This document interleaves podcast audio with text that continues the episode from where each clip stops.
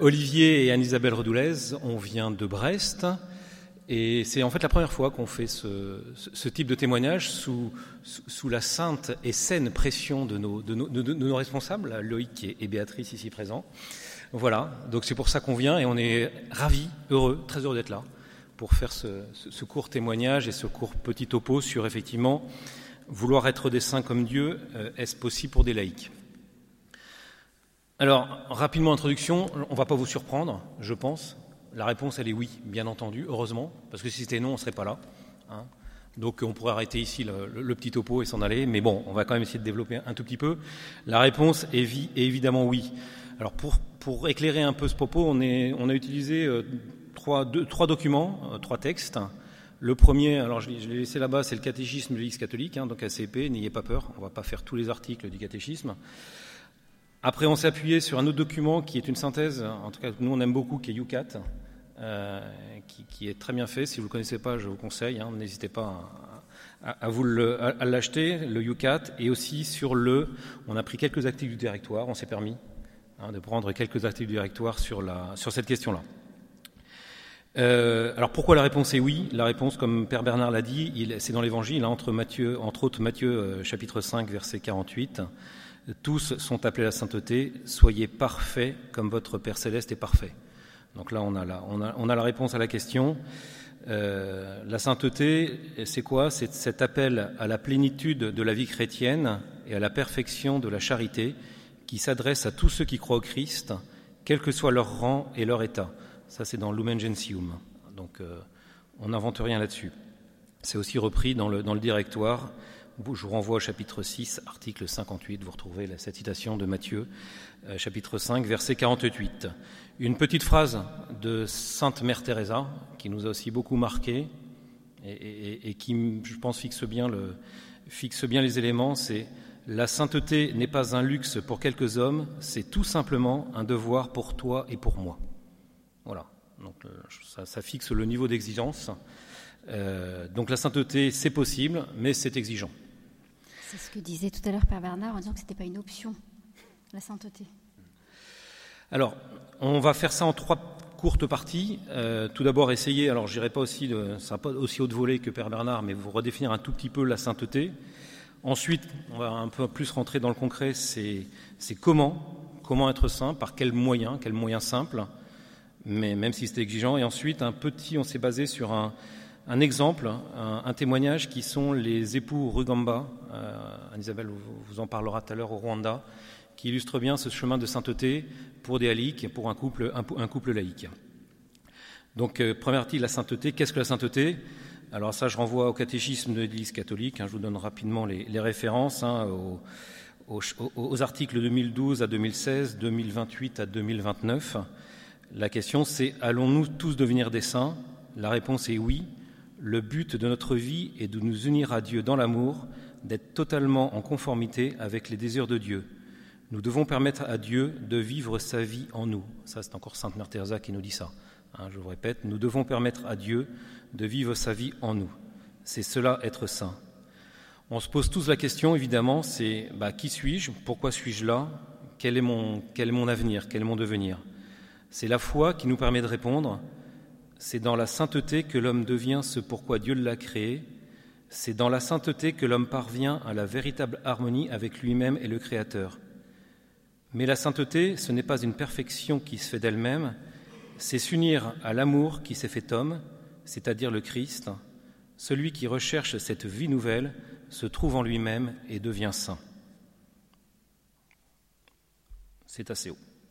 Euh, le directoire euh, complète un tout petit peu cette, cette, cette, notion, cette définition de sainteté, appliquée, ce qui s'adresse à un certain nombre de nous ici, à la, sainteté conjugale et ça permet un tout petit peu de compléter. Euh, c'est au, chapitre, euh, au chapitre 1, article 2 du directoire, donc c'est tout, tout début du directoire. Le but suprême est la poursuite de la sainteté conjugale par la réalis réalisation la plus parfaite possible de l'esprit d'amour divin et de vie qui doit être, selon le dessein de Dieu, le créateur de la famille, l'esprit de la communauté familiale. Voilà. Donc on a essayé de, de définir un tout petit peu euh, assez rapidement la, sainteté. Maintenant, euh, comment, concrètement, comment on va essayer de devenir des saints? Alors, je vais commencer par une, citation du pape François qui est assez récente euh, et qui, qui, permet de bien, bien cadrer. Peut-on être, peut être saint dans la vie de tous les jours? Oui, on peut. Mais est-ce à dire qu'il faut prier toute la journée? Non, non. Cela signifie que tu dois faire ton devoir toute la journée, prier, aller travailler, t'occuper de tes enfants, mais tout faire le cœur ouvert à Dieu, et comme cela, nous deviendrons des saints. C'est possible. Nous pensons que c'est difficile, qu'il est plus facile d'être des délinquants que des saints. Non. Pourquoi est-ce possible d'être des saints? Parce que le Seigneur nous aide, c'est lui qui nous aide. Alors, on a trouvé, nous, quatre éléments, donc c'est certainement pas complet non plus, c'est un peu notre, notre, voilà, notre, le résultat de notre réflexion. Quatre éléments qui, structurent un petit peu le, chemin de sainteté. Euh, tout d'abord le baptême, ensuite, de façon un peu plus générale, les sacrements, la croix et la communion des saints. Alors le baptême, bah, ça paraît évident, c'est la première porte, euh, c'est le début hein, de la vie de sainteté qui est indispensable et nécessaire. Donc ça, c'est redit dans le catéchisme de l'Église catholique, hein, article 823-829, et aussi dans UCAT 132. L'Église est sainte non parce que ses membres sont saints, mais parce que Dieu est saint et qu'il agit en elle. Tous les membres de l'Église sont sanctifiés par le baptême. Chaque fois que nous laissons la Sainte Trinité agir en nous, notre amour grandit, nous sommes sanctifiés et guéris. Par le baptême, les saints sont des amoureux, non parce qu'ils savent aimer mieux que les autres, mais parce que Dieu les a touchés. Par le baptême, ils transmettent aux hommes l'amour qu'ils ont reçu de Dieu, mais à leur manière, qui est souvent originale. Parvenus près de Dieu, eux aussi sanctifient l'Église, parce qu'ils passent leur ciel à nous soutenir sur le chemin de la sainteté. Donc voilà, baptême qui est la première porte pour la, pour la sainteté. Deuxième, euh, deuxième support, c'est les sacrements de façon générale. Hein, donc c'est l'article 2014 du catéchisme des l'Église catholique. Le progrès spirituel tend à l'union toujours plus intime avec le Christ. Cette union s'appelle mystique parce qu'elle participe au mystère du Christ, au mystère du Christ par les sacrements, les saints mystères, et en lui au mystère de la Sainte Trinité. Dieu nous appelle tous à cette intime union avec lui, même si des grâces spéciales ou des signes extraordinaires de cette vie mystique sont seulement accordés à certains en vue de manifester le don, gratuit fait à tous. La croix, alors la croix, c'est pas fait pour faire peur, hein, donc pas d'inquiétude. Euh, mais la croix, effectivement, tout chemin de sainteté passe par la croix. Le chemin de la perfection, c'est l'article 2015 du catéchisme de l'Église catholique. Le chemin de la perfection passe par la croix. Il n'y a pas de sainteté sans renoncement et sans combat spirituel. Le progrès spirituel implique l'ascèse et la mortification qui conduisent graduellement à vivre dans la paix et la joie des béatitudes. Et là, on revient à ce que Père Bernard nous a dit tout à l'heure. Une petite citation aussi de, Saint Grégoire qui illustre bien cela. Euh, celui qui monte ne s'arrête jamais d'aller de commencement en commencement par des commencements qui n'ont pas de fin. Jamais celui qui monte, euh, jamais celui qui monte s'arrête de désirer ce qu'il connaît déjà. Donc évidemment, sur le chemin de sainteté, pour tous, et je pense que chacun pourrait en témoigner ici, il y a des moments de joie et il y a aussi la croix. La croix qui, nous oriente, la croix qui nous guide, la croix qui nous tire. Enfin, euh, Quatrième et, dernier pour aujourd'hui, je vous rassure, euh, point pour la, sainteté, un moyen, un support, c'est la communion des saints. Ça paraît évident, mais, quand on approfondit un petit peu, on voit bien toute la, toute la grandeur de cette communion des saints. Euh, tous ceux qui ont mis leur espérance dans le Christ et qui lui appartiennent par le baptême, qu'ils soient vivants ou morts, font partie de la communion des saints. Parce que nous sommes qu'un seul corps dans le Christ, nous vivons dans une communion qui englobe le ciel et la terre. L'Église est plus grande et plus vivante que nous le pensons. En font partie des personnes vivantes ou mortes. Celles-ci peuvent être engagées dans un processus de purification ou bien sont déjà dans la, majesté, divine. Des personnes connues et inconnues, des grands saints et des personnes modestes. Par-delà la mort, nous pouvons nous prêter assistance mutuellement. Nous pouvons invoquer le saint dont nous portons le nom ou nos saints préférés, mais, aussi des proches qui sont morts et dont nous croyons qu'ils sont déjà parvenus auprès de Dieu. On a trouvé d'ailleurs, euh, ça nous est venu pendant la messe, là, dans la prière eucharistique numéro 1. En fait, on demande ça au Seigneur. Euh, c'est pour la communion des saints. Dans la communion de toute l'Église, nous voulons nommer en premier lieu la bienheureuse Vierge Marie, toujours vierge, mère de notre Dieu et Seigneur Jésus-Christ. Ensuite, on nomme Saint Joseph, tous les saints, Pierre, Paul, André, Jacques et Jean, Thomas, Jacques et Philippe, Barthélemy et Matthieu, Simon et Jude, Lin, Clé, Clément, Six, Corneille et Cyprien, etc. Et tous les saints, accorde-nous par leur prière et leur mérite d'être toujours et partout fort de ton secours et de ta protection. En fait, euh, on ne peut pas se passer de leur aide. Voilà, donc la communion des saints, inversement, comme je disais tout à l'heure, les saints, euh, on, peut, doit, on peut et on doit euh, les solliciter, on doit les invoquer. Inversement, on peut aussi, nous, venir en aide à nos défunts qui sont encore dans ce processus de purification, hein, le purificatoire, en priant pour eux. Et, globalement, en conclusion sur cette communion des saints, il euh, y, a deux choses à bien voir qui sont importantes. Ce que chacun fait ou endure aujourd'hui dans et pour le Christ sert au bien de tous, hein, les gens sur terre et les gens au ciel, mais inversement, ça c'est voilà pour les gens sur terre, cela signifie aussi que chaque péché blesse toute la communauté. Donc cette communion des saints, qui est là pour nous aider, qui est là pour nous soutenir, et qui est là pour nous faire avancer. Alors pour illustrer un tout petit peu ça, on va vous parler maintenant euh, des époux Rugamba au, Rwanda euh, qui sont morts en, 1994. Je ne sais pas si certains les connaissent déjà, connaissent leur vie. On va vous faire un, petit rappel rapide. Voilà, on s'est dit qu'un cas pratique, c'était important. On en a tous besoin. Euh, on a tous des amis au ciel, certainement. Enfin, déjà tout à l'heure, Olivier disait, on a notre saint patron. Euh, on prie les saints euh, à la messe, tous les, apôtres qui nous ont précédés. Mais en fait, euh, on a dit aussi que l'Église du ciel, elle est très vaste, elle est remplie, et on, on en a besoin. Et parfois, on découvre des amitiés très profondes, très, très importantes pour chacun de nous, selon nos états de vie, selon les événements de notre vie, ce qu'on peut endurer par la croix, voilà. Et euh, il nous arrive de faire des belles rencontres. Alors nous, on a rencontré euh, les époux Rugamba, il n'y a pas hyper longtemps. Euh, moi, j'avoue, ça a été un peu un, coup de foudre. Voilà. et puis on s'est dit que c'était un petit bonus pour repartir chez nous, d'avoir un exemple de plus pour nous tirer vers le ciel. donc le 18 septembre 2015, l'évêque de Kigali a ouvert la cause de leur béatification à tous les deux. Donc ils s'appellent Cyprien et Daphrose Rugamba. Et le matin du 7 avril 94, aux premières heures de l'abominable génocide, tous les deux, avec six de leurs dix enfants, ont été tués chez eux après avoir passé la nuit en prière dans leur chapelle devant le tabernacle. Ils avaient un tabernacle en fait, vous allez voir pourquoi. Et alors vous allez vous dire, c'est un peu facile, ils sont saints, mais c'est normal, ils sont martyrs, c'est le ticket direct. Euh, c'est vrai, mais c'est pas suffisant en fait. Ce serait ne pas tenir compte de tout ce qu'on vient de vous raconter.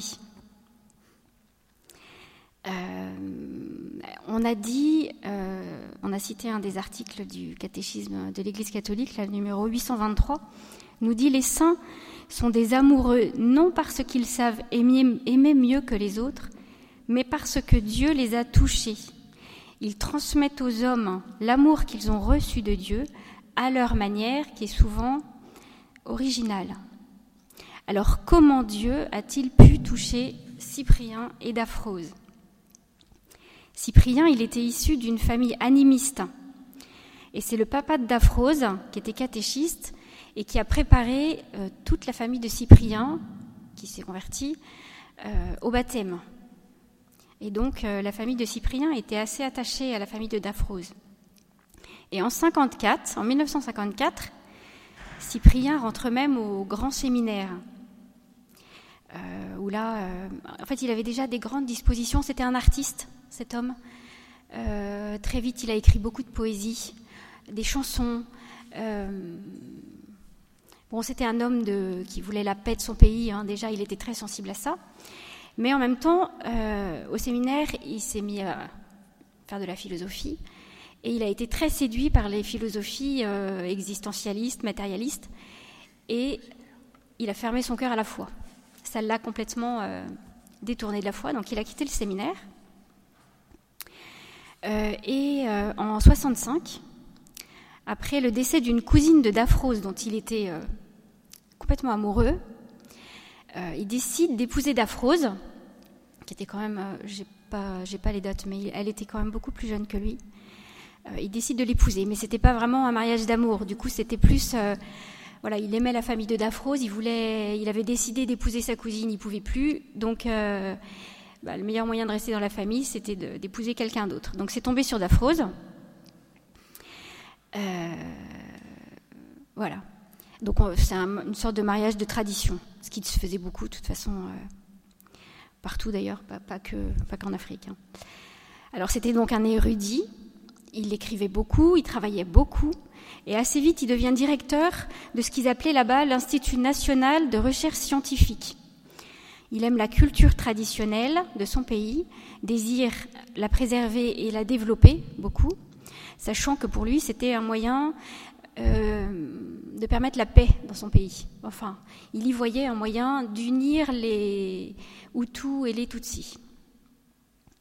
Il a monté un ballet, par exemple, un ballet de danse, euh, mélangeant Hutus et Tutsis, euh, en se disant que de les réunir grâce à l'art, c'était un, un vecteur de paix. Bon, par contre, c'est un mari infidèle, très infidèle, tourné vers les pratiques rituelles, vu qu'il a abandonné la foi, en fait, euh, il est même euh, profondément athée, profondément euh, haineux de la foi. Daphrose, elle, est très chrétienne, donc il a quand même accepté en l'épousant, mais c'est quelque chose pour lui qui est complètement tabou, au point que même un jour où Daphrose est en train de prier avec leurs enfants, donc ils ont assez rapidement pas mal d'enfants, d'abord elle perd un petit, ce qui d'ailleurs a entraîné pas mal de, malheurs dans leur couple au départ, euh, euh, parce que très vite il l'a trompée, très vite euh, elle a été accusée de, de, sorcellerie, même enfin de, pratiquer des rituels pour faire revenir son mari près de lui. Donc pendant huit mois, il l'a virée de la maison, il l'a ramenée chez ses parents, ce qui dans, dans cette culture était vraiment dramatique, quoi, un affront grave. Et puis au bout du mois, il s'est rendu compte qu'en fait, euh, c'était des ragots, que c'était pas vrai, que Daphrose n'était pas comme ça. Il est revenu la chercher. Voilà, mais donc c'était un couple euh, chaotique, enfin chaotique, de son côté à lui. il a été capable de casser un, crucifix en, la voyant prier avec ses enfants. Donc une grande, grande souffrance dans le cœur de Daphrose et, très vite. Parce que elle, depuis toujours, elle est animée d'une foi très vive, très euh, profonde et d'une grande, grande charité envers son mari. Elle ne comprend pas, mais elle accepte de souffrir. Ça me faisait penser à aimer en souffrant et souffrir en, aimant. Elle prie et se mortifie pour son mari. Elle veut rester fidèle à leur sacrement de mariage. Et elle va à la messe. Et Cyprien, quand même, euh, lui avait donné l'autorisation d'aller à la messe avec ses enfants. Donc, euh, ils vont beaucoup à la messe. Et euh, j'ai entendu un témoignage, là, il y, a un beau film hein, qui a été fait sur eux, si après ça vous intéresse, euh, qu'on peut voir sur YouTube. Enfin, c'est la communauté de l'Emmanuel qui a fait ce beau, film, qui est très complet. Et d'ailleurs, enfin, voilà, je m'en suis complètement euh, inspirée. Et donc, elle demandait souvent, même à ses amis, à son entourage, aidez-moi à prier pour Cyprien. Pour, c'est le pardon, quoi. Et sa foi ne faiblit jamais. Et en 1982, voilà que Cyprien tombe malade. Il se met à perdre euh, la vue, l'odorat, tous ses sens. Lui qui était un jouisseur, euh, un artiste qui a besoin de, ses sens, euh, voilà qui perd tout. Et plus tard, il dira, le Seigneur a touché à tout ce qui faisait ma gloire. Et pendant cette période, Daphros s'en occupe, elle le soigne, et comme rien ne, marche, elle finit par décider de l'emmener en Belgique, des médecins. Et euh, ça touche, du coup, il est très touché de voir que malgré tout le mal qu'il fait à sa femme, elle, elle répond par la bonté. Et il dira plus tard, euh, je lui ai fait du mal et elle me fait du bien. J'accepte, enfin, il se préparait à accepter que son Dieu devienne son Dieu à cause de ça. C'est alors que dans l'avion, en allant en Belgique, Cyprien se sent subitement changé. Non seulement il va mieux, mais il se sent, dit-il après, euh, envahi par le Seigneur. Il dit, je me suis mis à le reconnaître comme le roi suprême qui devait m'accueillir dans son ciel. À partir de ce moment-là, le Seigneur n'a cessé de m'attirer. Si je meurs, je ne veux pas de larmes, je rentrerai au ciel en dansant pour répondre à son appel. Alors il avait en plus, euh, enfin on, voit d'ailleurs dans le film, ils ont leur caractère euh, africain, là, merveilleux, qui fait que voilà, la danse pour lui, c'était, hyper important, comme la poésie, comme, euh, le chant. Donc, euh, une façon hyper originale de vivre sa foi. Enfin, originale pour nous. c'est peut-être nous qu'en avons une originale pour les personnes qui sont comme ça. Alors, après cet événement, tout va se mettre à changer. Bien sûr, il garde son autorité naturelle. C'était quand même, euh, quelqu'un qui avait un poids même euh, du coup au niveau politique, parce qu'en fait, euh, ses écrits étaient et philosophiques et politiques. il était très écouté, très respecté. Bon, donc il a, il a gardé tout ça, mais son entourage et surtout ses enfants qui témoignent disent qu'il avait gardé son autorité naturelle, mais il était devenu d'une douceur absolue il ne cesse de demander pardon à Daphrose pour lui avoir fait vivre le martyr de son foyer. Et il ne peut plus se séparer d'elle. Il se met à l'aider à la maison, dans les tâches ménagères, ce qui ne manque pas d'étonner euh, les enfants, parce que c'était vraiment pas ce qu'il faisait. Euh, il était même capable, lui, euh, de rouler dans sa voiture en laissant sa femme marcher sur le bord de la route. Voilà, c'est un, un gros sale macho. Et il disait euh, je rattrape le temps perdu. voilà. Et alors, le pardon d'Aphrose est total et immédiat. Au point, ça, ça me touche beaucoup. Je me dis, mais c'est. Voilà, quelle sainteté. Euh, elle décide même d'accueillir chez eux un enfant que Cybrien avait eu avec une autre femme. C'était ce dont parlait tout à l'heure euh, Père Bernard, la différence effectivement entre la justice humaine et la justice divine qui est le pardon des ennemis. Et oui, voilà. Et c'est que le début. Euh, donc, ce qui change du coup euh, dans leur vie quotidienne, c'est que la prière, les sacrements deviennent leur respiration. Tout est chamboulé. Chaque jour, ils vont à la messe, ils prient le chapelet, ils auraient pu être domini. Euh, et il se confesse chaque samedi. Cyprien continue de composer des chants. Ça, de toute façon, vraiment, c'était un, grand artiste. Mais maintenant, comment? Euh, Maintenant, en fait, il écrit des chants à partir de l'Évangile. Et il veut vraiment, vraiment apporter la paix à son pays. À la fin des années 80, euh, ils sont obligés de déménager. Ils vont à Kigali. En fait, il se fait plus ou moins virer de son boulot. Et il entend le Seigneur euh, sur le chemin de Kigali, il entend trois fois, euh, il a dû avoir une motion intérieure, le Seigneur qui lui dit Je veux faire de toi une œuvre de rédemption. Trois fois de suite. Pendant cette période, avec Daphrose, ils vont découvrir, euh, par l'intermédiaire de Fidesco, des membres de la communauté de l'Emmanuel. Et là, ils découvrent que c'est leur truc. Euh, que ça répond complètement à leur désir de se donner en couple, de se donner au Seigneur et de se donner aux autres.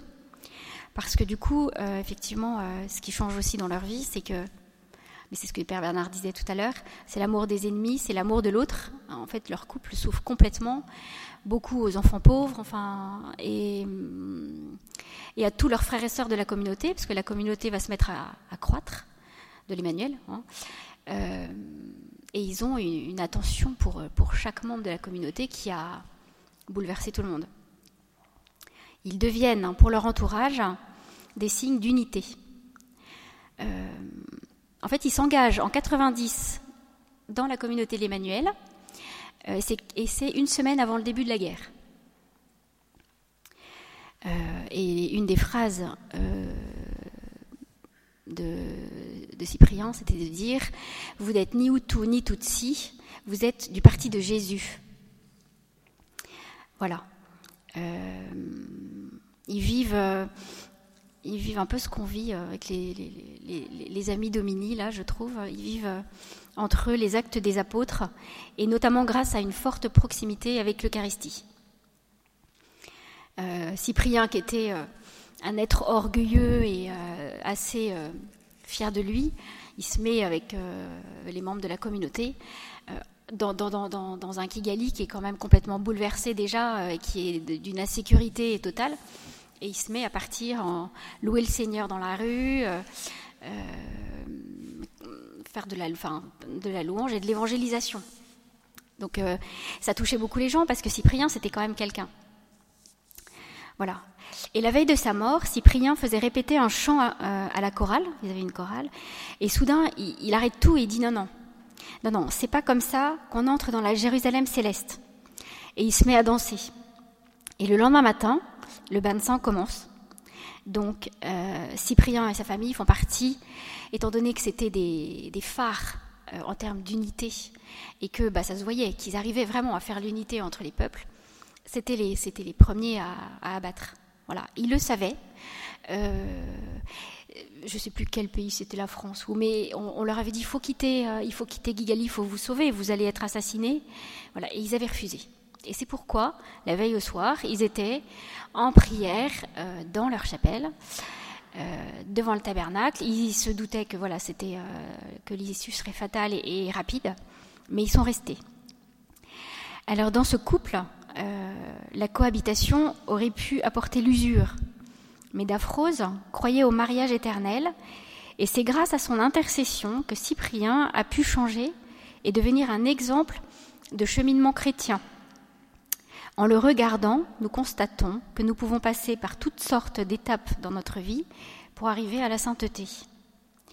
Tout à l'heure, nous avons dit que les saints transmettent aux hommes l'amour qu'ils ont reçu de Dieu, à leur manière, qui est souvent originale.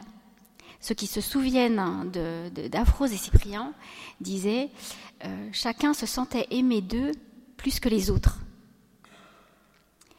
Euh, tout à l'heure, Père Bernard parlait de, un des signes de la sainteté, c'est l'unification. Voilà, c'est ce qui se voyait chez eux, cette unification dans, tous les aspects de leur vie. Euh, nous avons aussi entendu dans le catéchisme de l'Église catholique que ce que chacun fait ou endure dans et pour le Christ sert au bien de tous. Or, il semble que la sainteté de ses époux ait fait fleurir des champs de grâce sur la terre rwandaise malgré la mort d'un tiers des membres de la communauté de l'Emmanuel, par exemple.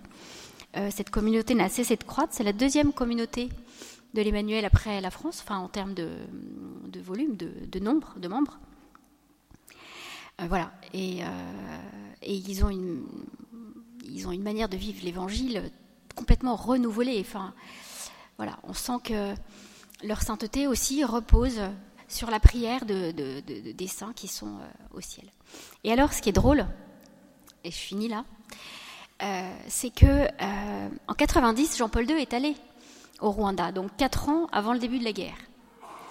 Il avait fait un discours à Kigali, et je vous le lis parce que vous allez voir, c'est drôle. Il dit je suis convaincu que la sainteté existe parmi ceux qui se trouvent ici, parmi vous, dans votre peuple rwandais, dans vos mariages, vos familles, j'en suis convaincu. Un des désirs que je porte dans mon cœur est de pouvoir béatifier ou canoniser le plus tôt possible un couple. Il y en a un grand besoin. Alors, tout ce que je peux vous souhaiter, tout ce que je dois vous souhaiter, c'est que ce couple canonisé vienne du Rwanda. Ce serait un signe de maturité spirituelle de votre Église.